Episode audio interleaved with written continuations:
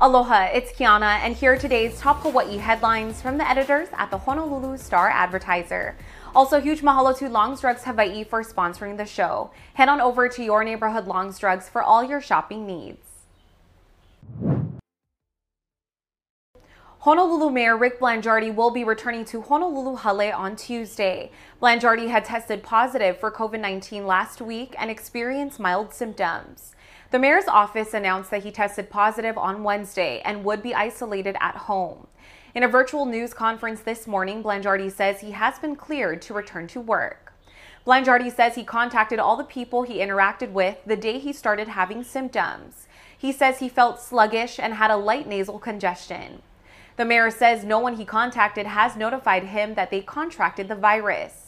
Upon his return, Blangiardi says he plans to sign Bill 41, which would change the rules for short term rentals.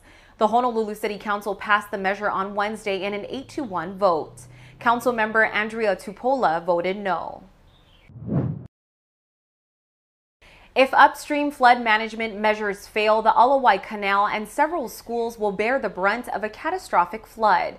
That's according to Eric Merriam, a planner with the U.S. Army Corps of Engineers.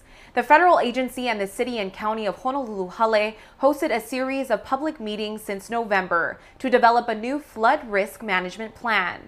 Previous plans were abandoned because of protest over the lack of public input and the withdrawal of federal funding. A little over 200 suggestions have been collected.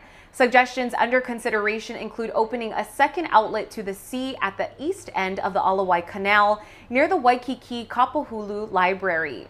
Also under consideration is dredging the canal and adding raised walls along its banks to divert floodwaters into Ala Wai Park, the golf course, and neighboring school grounds. That would partially restore the area's former wetlands and kalo paddies. The Corps is considering the possible cost, efficiency, technical feasibility, and environmental impacts. Hawaii's health department does not have a statewide wastewater monitoring system for the coronavirus yet, but that will change this summer. Health officials say they have been working on a system and expect it to be fully operational sometime this summer.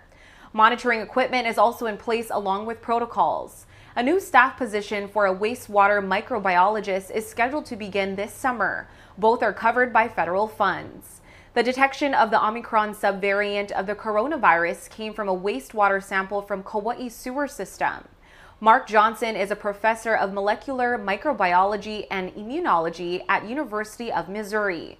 Johnson had requested wastewater samples from Hawaii and dozens of other states to analyze as part of a project.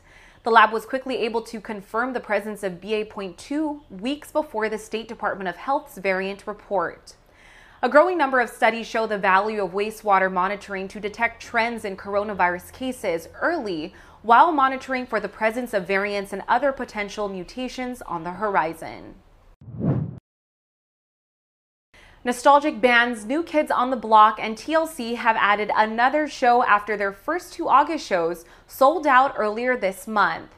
According to the concert organizer, tickets for shows on Saturday, August 6th and Friday, August 5th sold out shortly after going on sale. A new show has been added for Sunday, August 7th at the Neil Blaisdell Arena. New Kids on the Block is one of the original boy bands. Their hits include Hangin' Tough, I'll Be Loving You Forever, and Step by Step in the late 1980s and early 90s. In its heyday in the 90s, TLC had four number one singles on the Billboard Hot 100 Creep, Waterfalls, No Scrubs, and Unpretty. Pre-sale tickets will begin this Saturday at 10 a.m. Hawaii time. Tickets will first be made available to fans with credit cards with Hawaii zip codes. Tickets will then be open to mainland ticket buyers 24 hours later. Tickets cost anywhere between $69.50 and almost $400 each. Visit Ticketmaster.com for more details. Hawaii Baptist Academy received its eighth consecutive win for Best in State at the annual 54th High School Journalism Awards ceremony Thursday.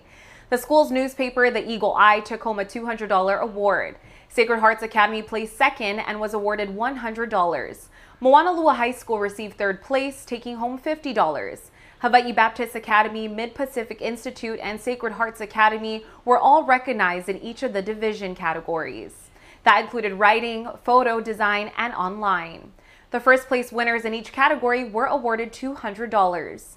Meanwhile, state lawmakers are considering legislation that would prohibit school administrators from censoring students' reporting. It would also provide legal immunity for state agencies and employees for students' exercise of press freedoms. McKinley journalism students submitted written and verbal testimony supporting the legislation and urge other students and advisors to support the measure too. For more on these stories and all the latest headlines, subscribe to the Honolulu Star Advertiser. Visit Hawaii's top source for breaking news online at staradvertiser.com and download the Star Advertiser mobile app. Mahalo, have a great day, and we'll see you back here tomorrow.